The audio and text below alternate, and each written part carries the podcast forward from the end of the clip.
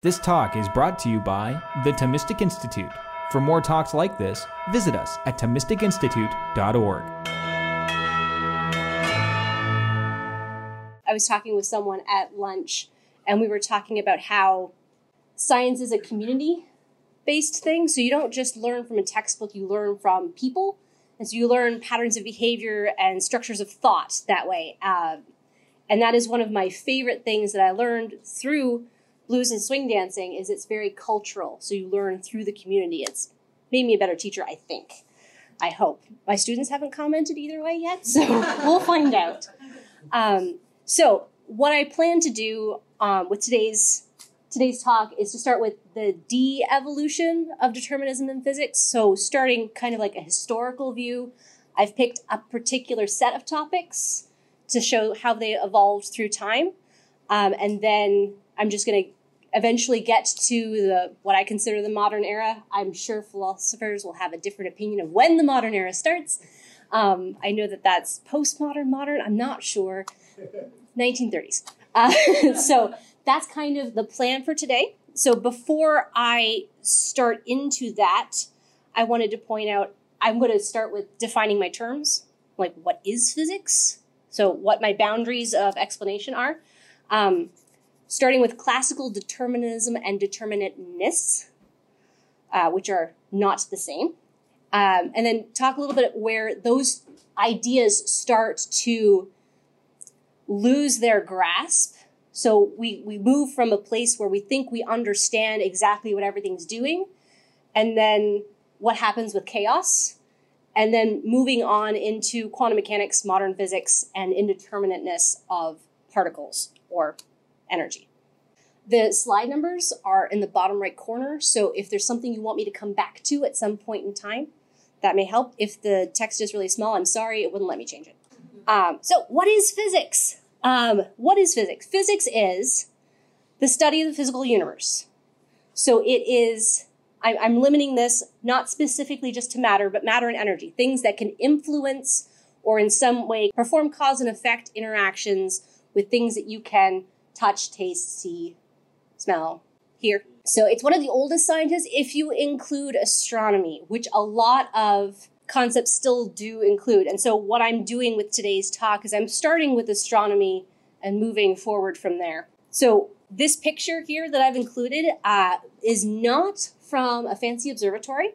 This is a compilation of it's either 5,500 or 55,000 deep photo pictures from an amateur astronomer. Um, and so what he did is he tiled all the photos together. I have a much larger resolution photo at the very end if you'd like to look at it, but it's an amazing feat for not spending millions of dollars to send something up into the sky, but just to use the tools we have available to us.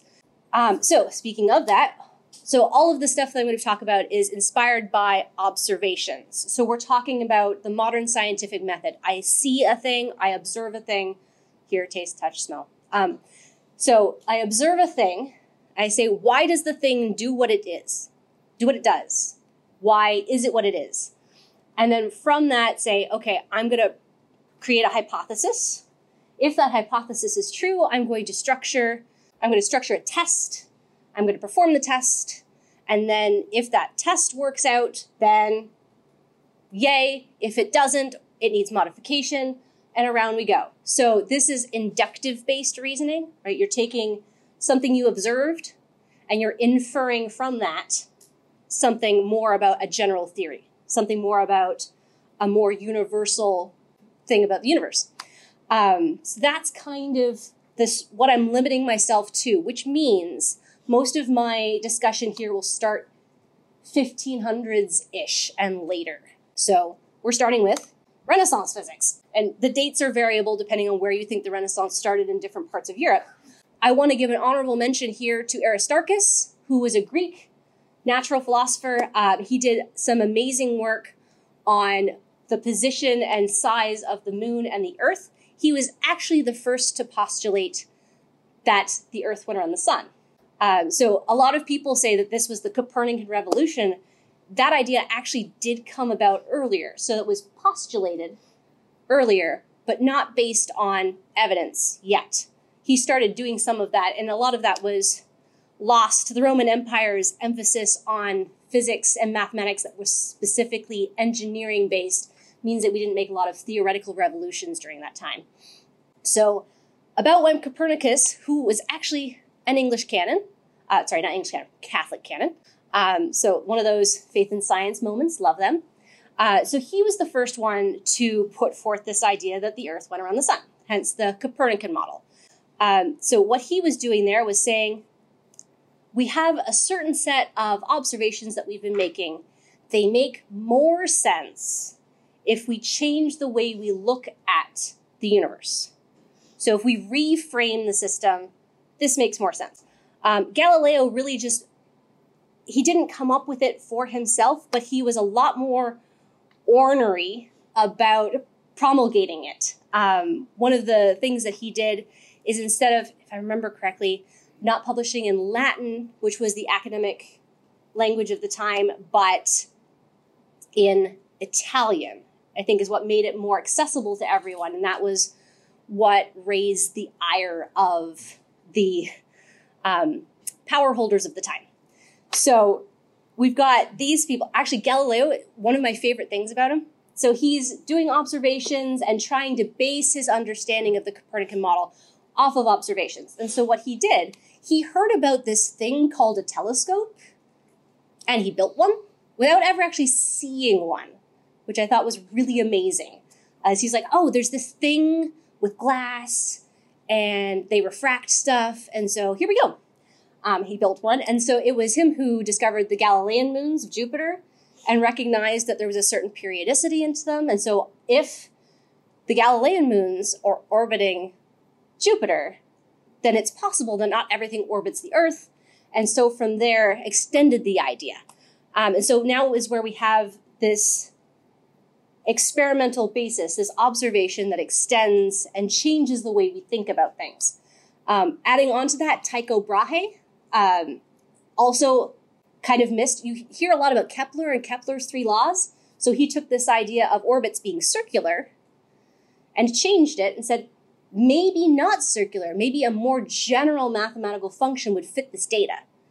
And so he says, well, if circles don't quite do it, we get this weird retrograde motion if we only use circles. What if we use ellipses? What if we do this instead? Um, so I really like Taco, Tycho Brahe. He was a really strong emphasizer of observations, starting from the physically observed materials um, he had there's this excellent picture I couldn't find again of him lying on the floor, and he'd cut a hole in the ceiling of his observatory, and he had placed grids markings along the outside so that he could lie on the floor and measure the location of things from night to night. Uh, and the the beauty of that is that he was making, if I remember correctly, half degree measurements, which was amazingly accurate for the time. And it was this 10 10 odd years of data of just him lying there making all these measurements of the planetary positions with respect to the celestial background that he gave to Kepler and said, make math. and that was basically what happened. Um, and so we've got this, we have physical universe, and we're taking from that, trying to figure out some mathematical representation. Um, so I want to take a moment here um, and acknowledge what Dr. Ulrichsen said is that physicists do tend to say the math works, so we're going to go with it. Um, and that was something that Newton started doing here is that he used his law of universal gravitation and said, it works for two bodies and it has an analytical perfect solution. So you got elliptical orbits, everyone's happy, yay, the math corresponds to the universe. We call it good. Whether or not we understand exactly what R is other than a measurement on our picture. So this is what that looks like. Um, so what we do in this kind of calling it good method is called perturbation theory. So you take the full math. So you have this one, which is the moon on the earth, and we've got the earth from the sun, if I remember correctly, and then we've got this weird cross term that happens because there is angular momentum that is, in quotations, throwing the moon away from the Earth. It's not what happens, right? It has a particular dependence on a, one direction and it's pulled inwards, right? But it's wanting to go away. Um, again, I'm anthropomorphizing the moon. It doesn't want things as far as we know, but just saying that's easiest way to explain it. So what we can do is we can describe the moon and the earth gravity together and we get this plot. So you just add the two functions, yay. Um, and then you add the fact that there is this angular momentum that, in quotations, throws an object away from the system. And you get this fun thing here. Now, it's kind of difficult to see. There's these one, two, three, four blue marks that show what are called the Lagrange points. So places where there is either a stable or an unstable equilibrium point. All of this that we understand about the Earth, Moon, Sun system is all assuming that the moon is small enough to be a perturbation. So we're assuming like we have the Earth and we have the Sun, and they work just fine, and we can solve that system. And if I put a third body into the system, I'm going to assume it's small. So we're going to assume that the mass of the moon is small, which kind of is. It's roughly a hundredth of the Earth. So we're going to assume that that's my expansion parameter. We're going to expand my whole function in a Taylor series, which, yeah, okay, I got getting nods from that one. Um, so you expand in a Taylor series, you drop the higher order terms, and you call it good enough. Um, and that's what you get here with these Lagrange points. An actually really interesting thing I did not know. Um, so two of the Lagrange points are stable equilibrium, and we collect asteroids in them. They get stuck there and they just float around. Uh, we actually have a number of satellites that we put up in the unstable ones which are good because they don't collect stuff. So you put a satellite there, you give it some rockets, and it just sort of it balances itself on like the top of a gravitational potential energy hill. Um, so I was at a at a talk. I did it by Zoom. Um, the Society of Catholic Scientists, and they were talking about putting another observatory out on one of the Lagrange points, and it just sounds amazing. I love it that you can take advantage of this non-exact understanding, but this good enough understanding. So we're at this point where we're like, okay, good enough. Are there any exact solutions? Does it actually work? And it turns out there are several hundred exact solutions to this system for how these three bodies will orbit. Here are a few of them. It takes a lot of time to find these because the system in a Taylor series approximation, good enough, doesn't necessarily mean that you get a closed orbit. So your object may wander off into the middle of the universe. You're like, well, that was fun. Bye. It's not stuck with us. Um, so I believe, if I remember correctly, these plots were all for equal mass three objects. So your expansion parameter is not mass. Your expansion parameter is, if I remember correctly, one of the distances or one of the velocities. So this one was published, this was 2017, where they found these. And just computer programming, brute force, plug in numbers, wait until you actually iterate enough that you get back to the beginning. So, I mean, look at look at these. Some of them is just like, I'm just going to hang out here somewhere along this axis, but never actually on the axis. And these guys will rotate back and forth. This is not a crossing, right? You've got them, they, they're kind of stuck on either side. They slingshot in and come out again. This one slingshots in and comes out again. And then your sort of center of mass would be somewhere around here. The images are just fascinating. But point being here is that we have a system, the three body problem has been like the holy grail of solving physics for roughly 200 years, right? Starting with Newton, right? Who's doing perturbations. He's like, calls it good enough, but no one actually had exact solutions. So we can find some exact solutions, but we would like to have an actual, like, analytical solution. Does it exist? So, one of the things that we had a problem with is when you do this Taylor series expansion of the exact potential, you don't take any approximations, all the masses are equal, all of the parameters are large enough to make a difference, we end up with a Taylor series that diverges. So, what that means is we're getting into something called chaos. So, you get the perceived random behavior of a system due to the system's sensitivity to initial conditions. So in the differential equation that we have here, if you plug in numbers that are 1.000001 and 1.000002, instead of getting two orbits that look like each other, you get two very drastically different behaviors. Um, so, one classic example I like this plot. This is like, cool, I have a double pendulum. This is technically not a double pendulum plot, but the bifurcation diagram looks close enough, and I couldn't find an exact one, so I'm sorry. This is a misapplication, misrepresentation of data, but it looks like the same idea. Um, so, if I have a double pendulum, moving forward to the next slide, which is like this you have two pendula that are connected, so one hangs from the other one. And if I let them go slowly enough with small enough amplitudes, they kind of swing together. It's called a normal mode. Or you can have them swing opposite, and it's another normal mode. Um, but if I give them really large amplitudes, so like one of them is at 45 degrees and one's at 46 degrees, the interesting thing happens is that we get two different kinds of behavior. It'll still be periodic, but there's this moment right here where the amplitudes are just different enough that I get very different periods. And so the behaviors diverge. And the thing is, it'll happen over and over again. They'll diverge, they'll diverge. Sometimes they converge again, which is really cool. You get this threefold plot, three different periods. And then they go crazy again.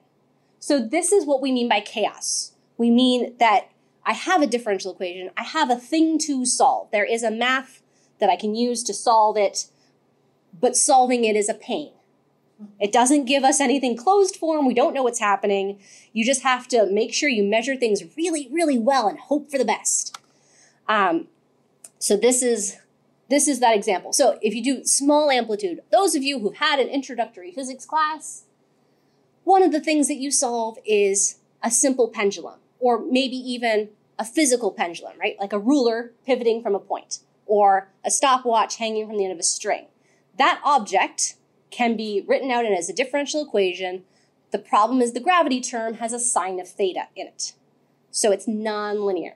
If you make the amplitude small and you do the Taylor series expansion and everyone's happy, sine of theta is approximately theta, and I get a linear differential equation, which is analytically solvable, and I know exactly what's going to happen to the pendulum, and yay. If it's big, right? If any one of these theta 1 or theta 2 amplitudes is big, and this pendulum is not fixed in the lower half plane. It can rotate all the way around 360 degrees. And the bottom one can is too. It's there was a really cool article that I could have borrowed a picture from, but couldn't find it. Um, so M2 can actually rotate through and around past M1 in a 360 degrees as well. So it can like flip past itself, which gives it a really funky motion, right? It can go up and down and around. If you start them off together, one of them has a different period, and so it's going to loop back faster, and then they end up getting tangled, except they don't, and then they move through each other. It's so fun. Watching these go is one of those, like watching a Zamboni, right? You just watch it go around, you're like, whoa. So it's really fun to do. It's great to watch, really hard to solve. So this was the this was our, our example of chaotic behavior where it's really difficult to solve the problem, but in principle, we believe it can be done. So the attitude at the time, coming into the 18 late 1800s, is that we have these mathematical representations of the physics, and we believe that they can be solved. We believe that the behavior of the universe is determinable by the math and predictable. It's a thing, it's going to do a thing, we can figure out what the thing is, we're good. So that's the coming up to the 1800s. So I really liked this this discussion. So this is again the three body problem that we're trying to solve exactly, right? This is the 17th century through to the 19th century, the holy grail of the time. Um, and so the King of Sweden, for his, I think it was 60th birthday, posed this problem to the scientific world and says, I want you to solve this as some series expansion and show that the solution converges. And Poincare is like, okay. And he, what he does is he breaks the set of space of solutions into three regimes one he calls regime two, which is formally convergent and everyone's happy and you get stable solutions, right? The periodic behavior of these three gravitationally attracted objects. So, if they were uniformly convergent, they would give us the general integral of these equations.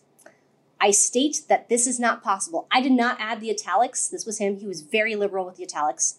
Um, also, this is in a translated form, so it's possible this was not exactly the way he said it. Um, so this is close to the beginning of the text. This is close to the end of the text, um, and it's roughly 270 pages long. So there's a very rigorous proof that he puts out that says if I expand the gravitational potential energy in the specific type of series, in the specific case of the three body problem that we have studied for the 270 pages, and consequently also in the general case, Lindstedt's series do not converge uniformly for all values of the arbitrary constants of integration that they contain. So he has just shown that the math is insufficient to the problem. The pattern is not determinable. That being said, they still believed that the physics was determinable, that the thing would not just randomly appear and disappear and teleport through space, that its path was determinable but not by the mathematics. So they saw this as a failure of tools, not as a failure of physical reality. Okay, so there's an indeterminateness of the tools, not the reality. Um, but this was the beginning of chaos theory, which was uh, like, okay, stuff doesn't work. How badly does it not work? And so you get this idea of, so Hadamard, shortly afterward, 1898, um, I found the title in original French. What he did, so just touching on Dr. Ulrichsen's talk, we have this surface, a G2 surface, don't know what that means. But if you have something, a pair of, of objects rolling around on this surface, that can collide and interact, um, all possible paths of those two objects will diverge. So what Hadamard proved here is that there are no stable equilibriums. There are no closed periods. Every single path will diverge from every other single path. So this was the first completely chaotic system. I'm gonna. This is a this is a Russian name. This is one of the transliterations. Lyapunov, if I'm saying it correctly. Um, I didn't find the original title in Russian. Sorry. But what but what Lyapunov did, um, as all great Russian mathematicians, I love the field. They are so rigorous and so on the ball with what they're trying to say. Basically, said here is that we have this system. Can I say how badly things diverge? Can I quantify how chaotic the system is? Um, and so what he does with this is says if I make a small change in the function, how badly is the exponential divergence? So it's like I have a small change, delta z naught. The next function that happens later on in time, this new delta z naught, is multiplied by e to the lambda t. And so lambda is your Lyapunov exponent. So that was that was the beginning of the field as a whole. So it's like, okay, we know that things are not working. Can we start putting names to how it doesn't work? And this this is as far as I can get into chaos theory, other than knowing that it is its own subset of mathematics, computer science, um, physics, all of those things. I will point out that this is this idea of chaos is extremely important if you do any programming. So if you don't use the right kind of bit size for your numbers, you get cutoffs in your data, and your your numbers will diverge drastically. So if you're doing any programming um, floating points are found. Um, just pay attention to those errors that propagate and create drastically different answers from what you intended. So that's the classical regime.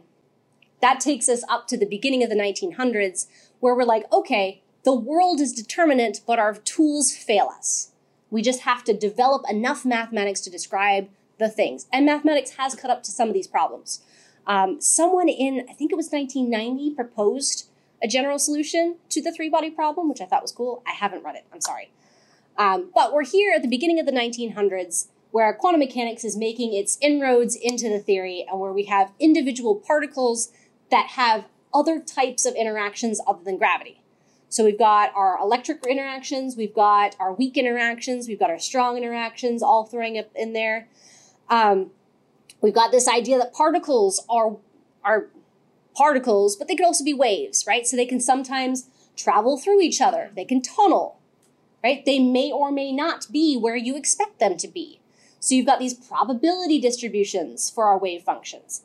Um, our wave functions usually describe the mass of the object, the spin of the object, the charge of the object, and various other ways that you've arranged that spin, where they're going, what momentum they have, their energy, all of those things.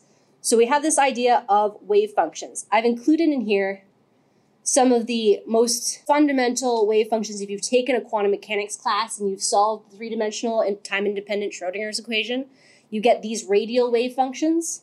This specifically is the wave function squared.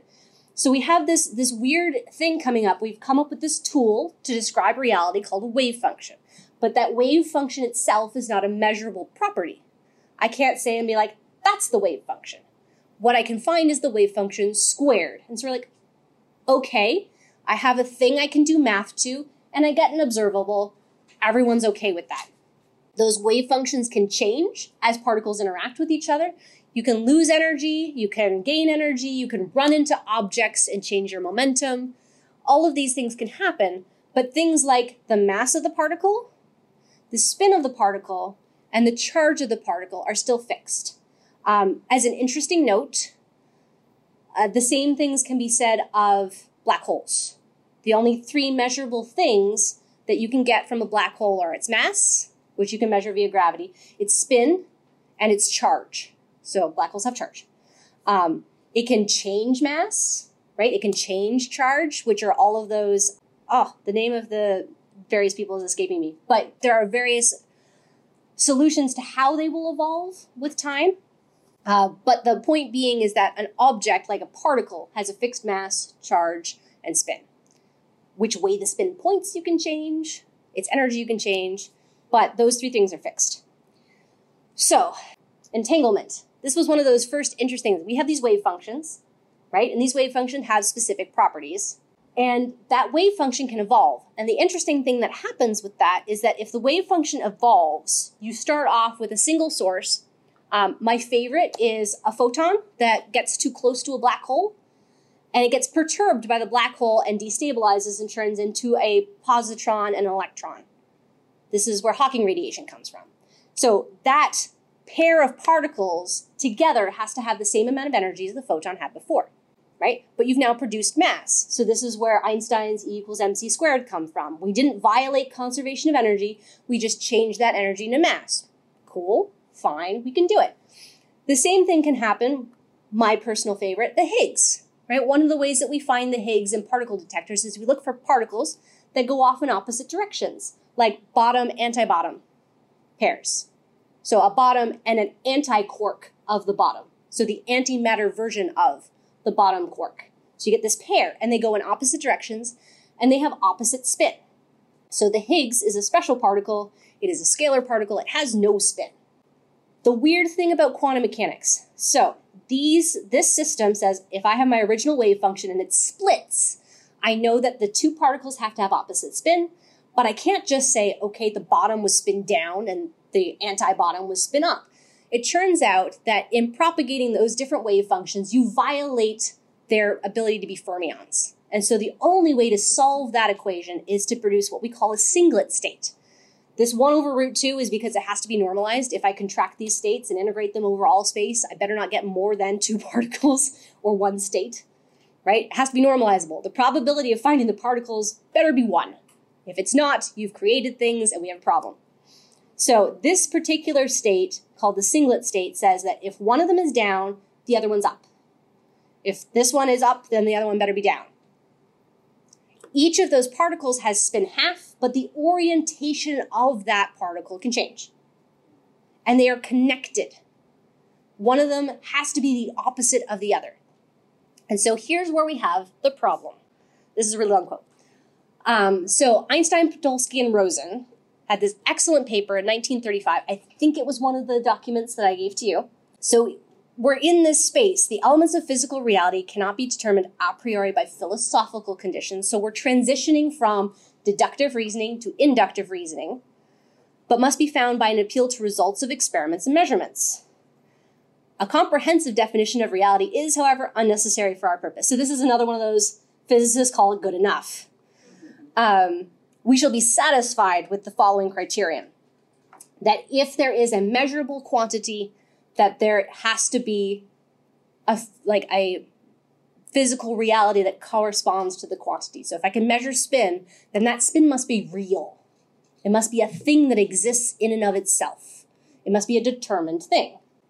So what we do is we have a source. So let this be the Higgs or a photon that decomposes into a positron electron pair, any number of things. The classic example that Bohm used, which I'll get to later, is a pion, which also is spin zero, decaying into, I believe it was also electron, was it? Yeah, electron positron pairs. So you have two spin half particles that go in opposite directions just for simplicity. They could go anywhere. It's easy to make them go in opposite directions to conserve momentum. And I have two detectors. Now, if these two detectors are both measuring spin in the vertical direction, then one of them will measure up and the other one will measure down. And that is always a given because the spin has to be conserved. The total spin has to be zero.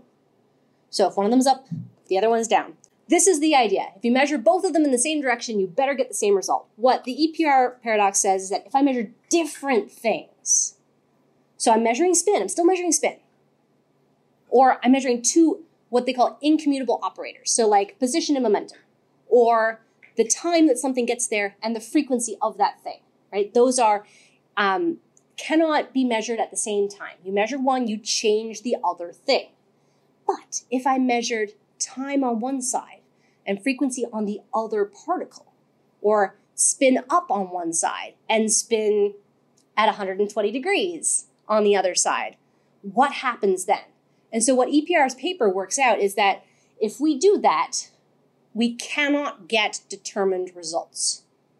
Either there is some kind of hidden variable that says, okay, if, if detector A measures down, then you better say this. And if detector A measures this, then particle B better measure the other thing, right? So there's like a conspiracy of particular of variables for, between the two particles so they have like they have the answers to the test. So that was it was either that or somehow the particles magically communicate to each other instantaneously through space. And Einstein had problems with that. Non-locality was a huge issue. He's like, there better not be magic in my theory, right? I just showed you that the speed of light is the maximum speed that things can go in the universe, and then we have this. And so we have we have a problem. We have a logical problem here that we're going to try and verify.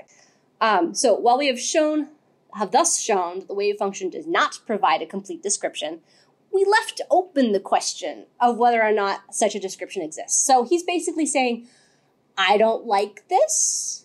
Maybe someone else can solve it. So this is where he left it. We believe, however, that such a theory is possible. So they're still in the mindset that math can correctly represent the physical world somehow. That the physical world has a reality that can be represented in quantitative way. So he's hanging on to that thread. Enter Bell's theorem, 1964. So you've had about 30 years at this point of people arguing over this idea. If I remember correctly, it was Bohr and Einstein that had a series of letters back and forth about what, what this meant. Um, so we have this idea that he said, okay, I'm going to use math. I'm going to see if math will provide me with enough tools, not to solve the problem, but to at least tell me which way the problem can be solved. Is it non local interaction or is it hidden variables, and like a conspiracy theory. One of these better be true. So what he does is he says, um, I like this at the very, very end. It is the requirement of locality, or more precisely, that the result of a measurement on one system be unaffected by operations on a distant system with which it has interacted in the past, that creates the essential difficulty. So here's what he did. He said, We have two cases. We have hidden variables, where each particle has a determined value of its spin along every single possible axis you can measure it on. And then we have the other set, which is an indeterminate direction of spin. So, um, those of you who are colorblind, I apologize. I did try and label these as well. So let's say that A particle is measured and its spin up but that it spins along the other two axes could be changed. So let's say particle A always spin up. Particle B, I know has to be spin down. If A is up, B has to be down. Conservation of angular momentum or conservation of spin. Up and down has to be a pair. But the other directions are indeterminate. So in this case, I've, I just produced a couple. There's a lot of different permutations that you could put in here what he worked out for you is that no matter what, no matter which combinations of measurements, if you're using this example setup, then the probability will always be greater than a third that you get different measurements for the two directions. So if I measure the vertical axis and the left axis, so the one that's at 120 degrees counterclockwise from vertical, if I measure those two, then the probability of getting different measurements on those two axes is at least one third. Sometimes it's one, depending on your pair of states. Okay? If B is down here, sure, but could be projected onto this other axis, then what's that probability? Well, if I project that, I'm just taking the component of the spin along that new axis direction. And because this is a wave function, I need a probability squared. So the square, cosine of 60, if you don't have your unit circle memorized, is one half. So you square it and you get a quarter. So the indeterminate theory, that reality has no actual determined value along that axis, but that it has to be projected and it might be there, it might not be, gives you a probability of a quarter. Hidden variables gives you at least one third. So he works through all of this and says, what does our experiment tell us? So again, experimentally led observations. Then for at least one quantum mechanical state, the singlet state, in the combined subspaces, the statistical predictions of quantum mechanics are incompatible with separable predetermination. Basically, what he's saying here is that the system is not determined. The reality of that particle, it has spin half, sure. Which way it points, meh. Particle doesn't care. It know it points down if the other one's measured up. But if the other one's measured left, then it has to point right. It has to point in the 180 degrees. But if you measure in different directions, it can be whatever it wants. So the state that you have, the pairing here, is that you have no other option but an indeterminate reality. You have particles that have no fixed direction. So it's not like the planet is here. It's like, well, the electron could be there, but it could be somewhere else. It could be spin up, it could be spin down, and nothing you you don't know anything until you measure it. So physical reality is not a determined thing. That was what this paper laid out for us. And so where we are now is something called the orthodox position. So I don't think that that was in the attachment that I sent from this book. But if you read this book, it's called Appearance and Reality An Introduction to the Philosophy of Physics. This book does a really great job of laying out, without intensive mathematics, how all this works. So I gave you chapter six, but chapter seven is also pretty good. Um, for those of you who are listening online, Appearance and Reality An Introduction to the Philosophy of Physics by Peter Kosso. So you're in this situation where reality is not a determined thing. My computer just died, it's fine. Uh, you're done with all the fun pictures. Uh, so what we have is we have this world where reality is not a fixed thing right? We believe in an objective reality. There's an objective reality that exists. The things exist, but the attributes of those things are changeable. They are indeterminate. And that's where we are. So, just a couple of examples that were on that last side things called sea quarks. Um, so, if you look at an atom, right, protons, two ups, one down quark. But sometimes extra quarks will pop in and out of existence around them they'll just appear and disappear. They are indeterminate whether or not they're there at that moment. So when you collide two protons at really high energy, you don't get four ups and two downs coming out of that result. You get a wide variety of things that split out of those two. So in a collider, you don't just see six things. You see swaths of energy with different properties, and that's how you make the Higgs. You have enough indeterminacy of what's there to create new things.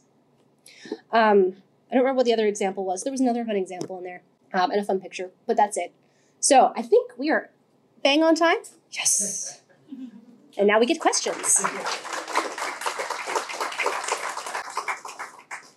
All right, so uh, are there any questions? So I quickly looked it up. Kosso's book only had one review on Amazon.com and it was only two stars because the reviewer accused him of being too deep into the Copenhagen camp.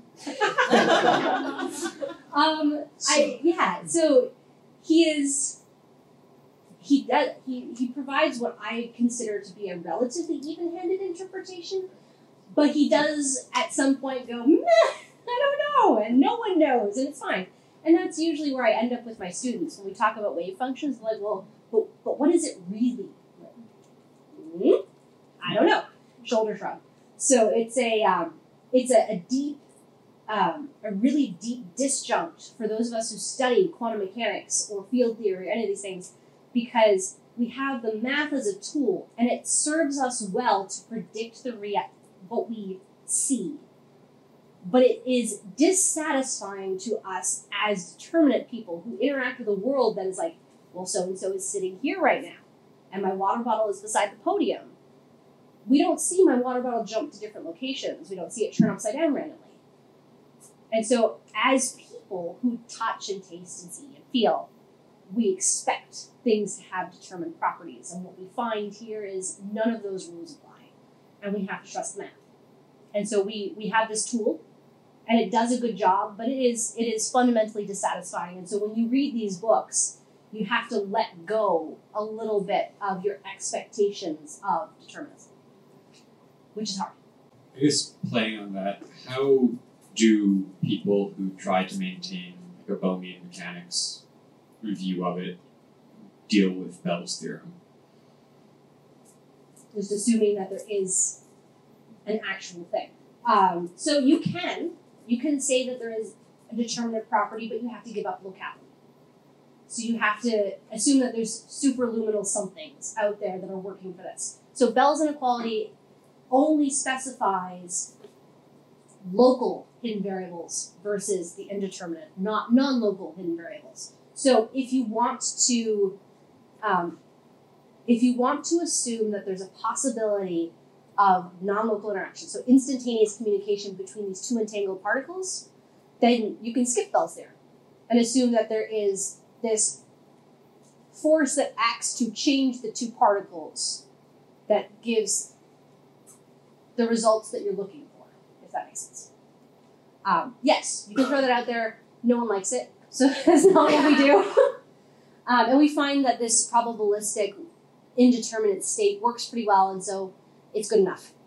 Yeah. So the hidden variable theory, right? That is like a local it implies local realism. That's usually how it's referred to as as local hidden variables. So people say hidden variables, they usually mean local hidden variables. So yes, So if we give up on that, is there is or are we saying that we have to adopt that there's this kind of action at a distance, or is there a possibility for like a kind of non-local hidden variables?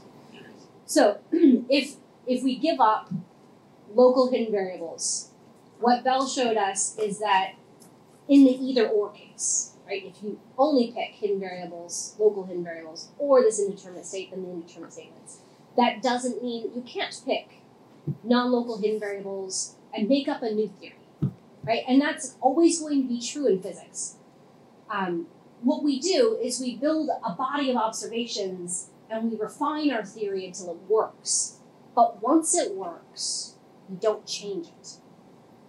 So, I mean, in, in the things that are happening right now, where we're getting better measurements on all of this subatomic material, it may happen that the indeterminate state of quantum mechanics, this singlet probabilistic system, doesn't work for certain observations, and we'll have to retool it. Um, and there are people out there who do this with um, general relativity and Newtonian gravity or dark matter. So they'll say, okay, Newtonian gravity and dark matter work to explain galaxy scattering and galactic rotation curves and X-ray distributions, and they say, okay, dark matter plus Newtonian gravity works. And most people like that solution. But there are people who extend gravity and say, okay, maybe not dark, dark matter. Maybe a linear term in the gravitational expansion that only appears when R is really big. So you'd only see it on the galactic scale. And so you could always you could always propose that there is a different formulation that can solve the problem. The hard part is getting the scientific community to agree with you. so how when we look at the world, right, and the stuff that's actually out there, what what fraction of things that we deal with are actually chaotic, and how many of them have like nice, smooth analytic solutions? Right. Okay. One common example the weather. The weather is very clearly chaotic in that as you, if you look at the weather forecast, right, you can generally trust the next day because you know the current situation well. But if you try and propagate the current situation through too many steps of the equation, you get wildly diverging answers, which is where like 50% rain is usually the forecast if you go out past a week because they really have no idea. They're just hoping. Like previous years, it rains in May. It's probably going to rain. Um, so the weather is an obvious one. The motion of the air in this room is one. So one of my favorite things has been looking at how people are modeling how COVID spreads to the air. And so they're like building models of rooms where the vents are, what speed that is moving at, what speed people are breathing out at, and how that mixing changes your probability of absorbing a infectious load of the virus, right? There's some non-zero probability that you'll get some viral particles, but whether or not there'll be enough to create a systemic infection. That's a probability that's like, where are you sitting that day? And is the person beside you creating a large wind shadow? Right? Like all of those things can change. Sit next to large people unless they're sick. unless they're sick. Don't sit next to large people if they're sick. But like you can hide behind them if there's a vent and a sick person on the other side. Like maybe that's close enough that the chaos theory will be in your favor. But otherwise, I don't know. Um, things like turbulence. So the aerodynamics of your car, right? A lot of the cars nowadays have kind of the same shape because over the years we've refined how to reduce the chaotic behavior of the airflow and create more laminar behavior, which reduces drag, which makes you more energy efficient. That's why cars are getting lower to the ground. That's why trucks now have those little fins on the side and at the back to sort of reduce those vacuous pa- uh, pockets.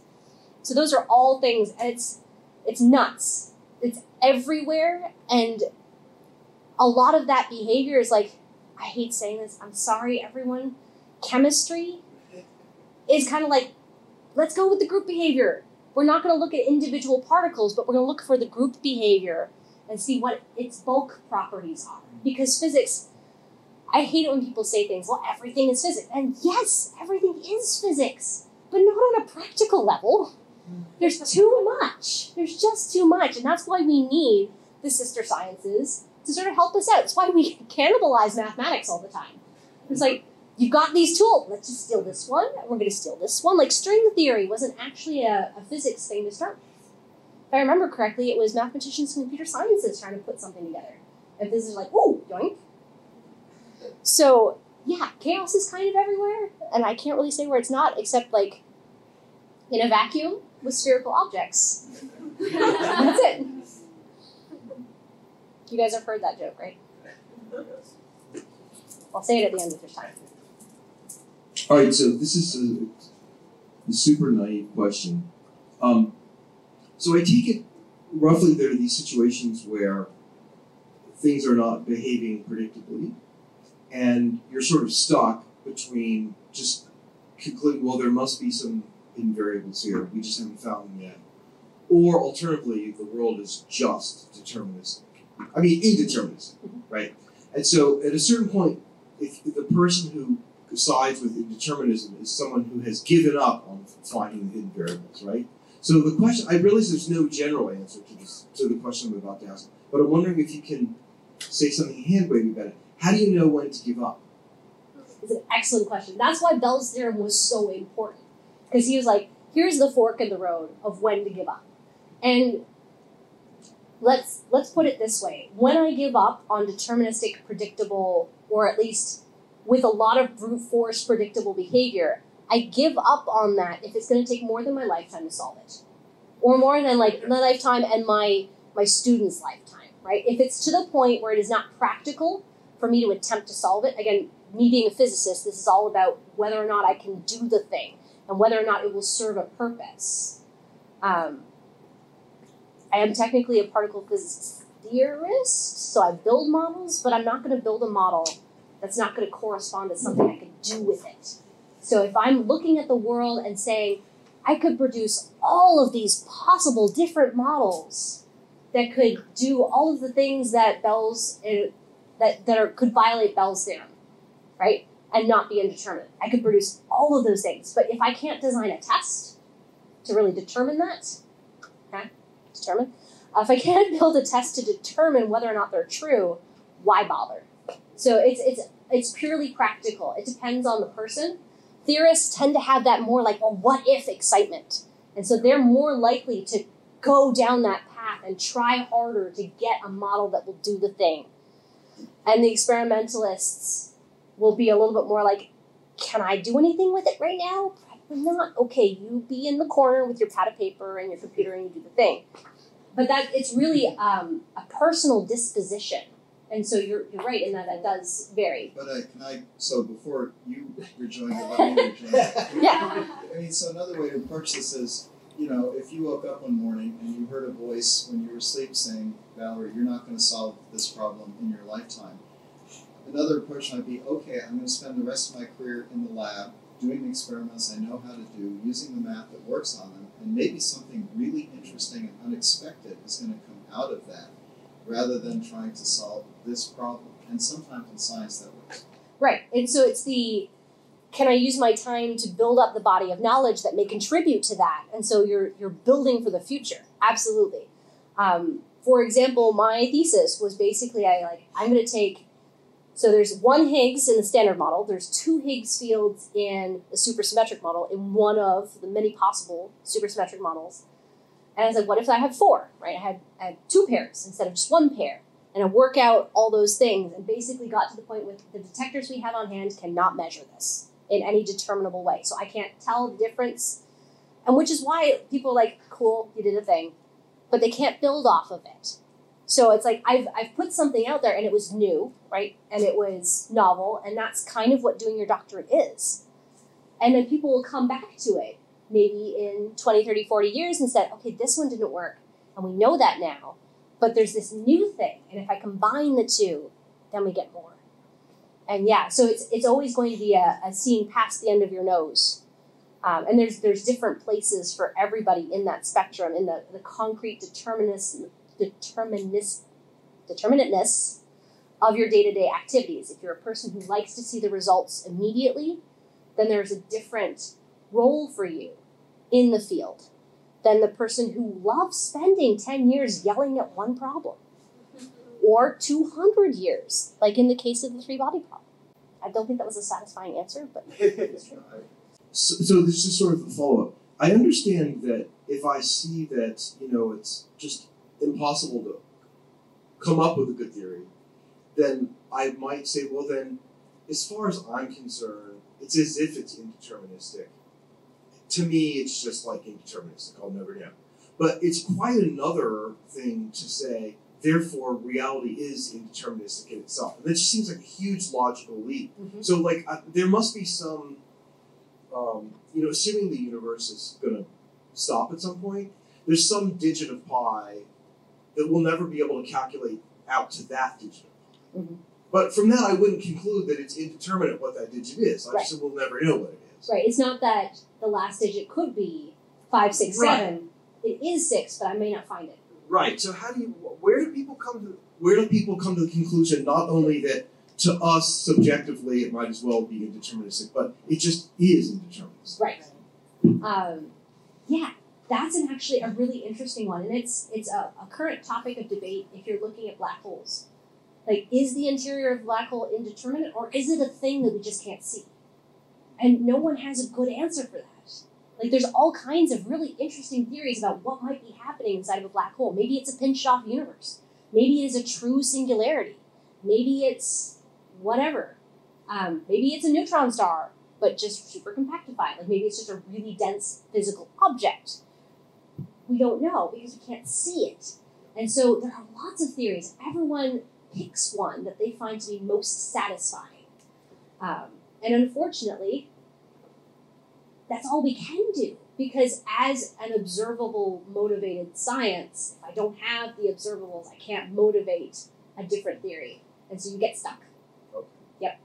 Throw something really weird out there. So this might just be totally out of place, but I want to bring in angels. Um, so On are they dancing on pins? yeah, right. Um, well, so so it's interesting. This so like action at a distance thing. Like one at different times I've like Hear people talking about think like of angels, right? So, there's like this interesting question. Where is Gabriel? Right. Well, he's immaterial, so he's like nowhere. But if it turns out Gabriel's like you know performing some message over here, and there, well, where's Gabriel? Here. And I point to where you point to where he's he's acting. Mhm. Um, and we we think this is problematic because we have this like Cartesian grid notion of distance is nothing to work. So I mean, we have these particles that we, we take to be two things that are acting distance. What like what if we just say they're one? And that's a lot of what field theory starts to do. It, it gets you into the beginning of instead of treating individual particles as individual things, you have a field that exists all through space. So, like the Higgs field or the electron field that that is coexistent at all locations and has different amplitudes at different points. So you have like the total universe has x electrons, and so this wave function has a probability at all times of producing x electrons, my specific number of electrons in the universe. But where they are has to be connected to every other electron because no electron can hold the same state. They're fermions. They can't have the same existence. So they either can't be in the same place or they can't have the same momentum at the same time. Like they can't have all the same properties. And so you've got this this idea very much like that of an angel field. In that there's the angel Gabriel who has his own field and can appear and disappear as the field itself fluctuates through space. If you want to pretend that this is usually how I try and understand things like this, is I pretend that my universe is only the three dimensions of something with more that angels can propagate through, like strings and branes. Uh, so they can appear and disappear in different locations without being non-local because space isn't what I think space is. Um, and so I, I I apologize to both mathematicians and philosophers for punting that question in their directions. That's what happens. All right, I'm going to step in and ask a question. Um, so we mentioned, you know, you mentioned the Copenhagen interpretation. Um, uh, Bohmians come up. Um, there is at least a, a certain subset of physicists that find things like the many worlds interpretation uh, of quantum mechanics extremely co- uh, compelling, in part because of the way they read it being deterministic. Um, I'm just curious your own thoughts on where that fits in, and uh, your- not just like personally, but in, in, in your experience in the community, how people, how, how do physicists treat the many worlds interpretation? Yeah, many the many worlds interpretation and the anthropological principle are usually they don't use them. They don't think much about them. They just say, I don't want to try and think this hard about why life exists or why our universal constants are so finely tuned. And so I say, there are infinitely many universes where they're not finely tuned and we just happen to be in the one where they are. And that's usually where they leave it. And I find that very dissatisfying. Um, I like the idea of a divine creator who organizes and sets up the system in such a way that I can exist. That being said, if I'm if I'm completely agnostic about that, the physics doesn't say that there has to be a divine creator. It's divine creators being non-material, non-physical universe observables. The science can't say something concrete about them. They can imply things about the beauty of the structure, and and we can feel motivated and and compelled by that beauty to look for something more. Um, but if you are an agnostic physicist, you don't have that reasoning. You don't like it. You say, I. You could just say, well, in many universes, here we go. And so they, they use it as a catch-all. They're not. None of them are really big proponents of it. They're, it's not like they're they're stand their ground. They just sort of say, that's why. Cool. But I thought actually Father's question was specifically about the many worlds interpretation of wave function collapse. That every ah. time there's a wave function collapse, all those possibilities occur, but we only perceive one timeline, which I personally find to be the most bizarre and, and, and absurd. We talk about angels dancing on the head of a pin, which Lawrence Principe assures us Aquinas never actually said in. How many universes can you create to dance on the head of a pin? Mhm. What do you think of that interpretation? That's yeah. Okay. Um, so the idea that every time a measurement is made the system collapses and there are infinitely many universes from that measurement. I don't even want to think about the countableness of that. Um, I think it's interesting. Um, there was, who was it? There was a philosopher I read in undergrad who talked about the creator having a possible set of worlds and choosing the most good one from it. Is it Leibniz? On the origination of the universe? Yeah, or yeah, thank you. Um, so Leibniz's essay, and I found that one really compelling. It, it it looks to me instead of a god who's a clockwork god of a deterministic world where you start X and everything goes, um, as one who says every time you interact with an object, he is choosing the best outcome for the next thing, for the next thing, for the next thing. Um, and that also reminds me of, I think it was Orthodoxy in Chesterton, where he comments on the church be like riding a wild horse navigating through a, a field of possibilities and like wildly swinging back and forth between those options.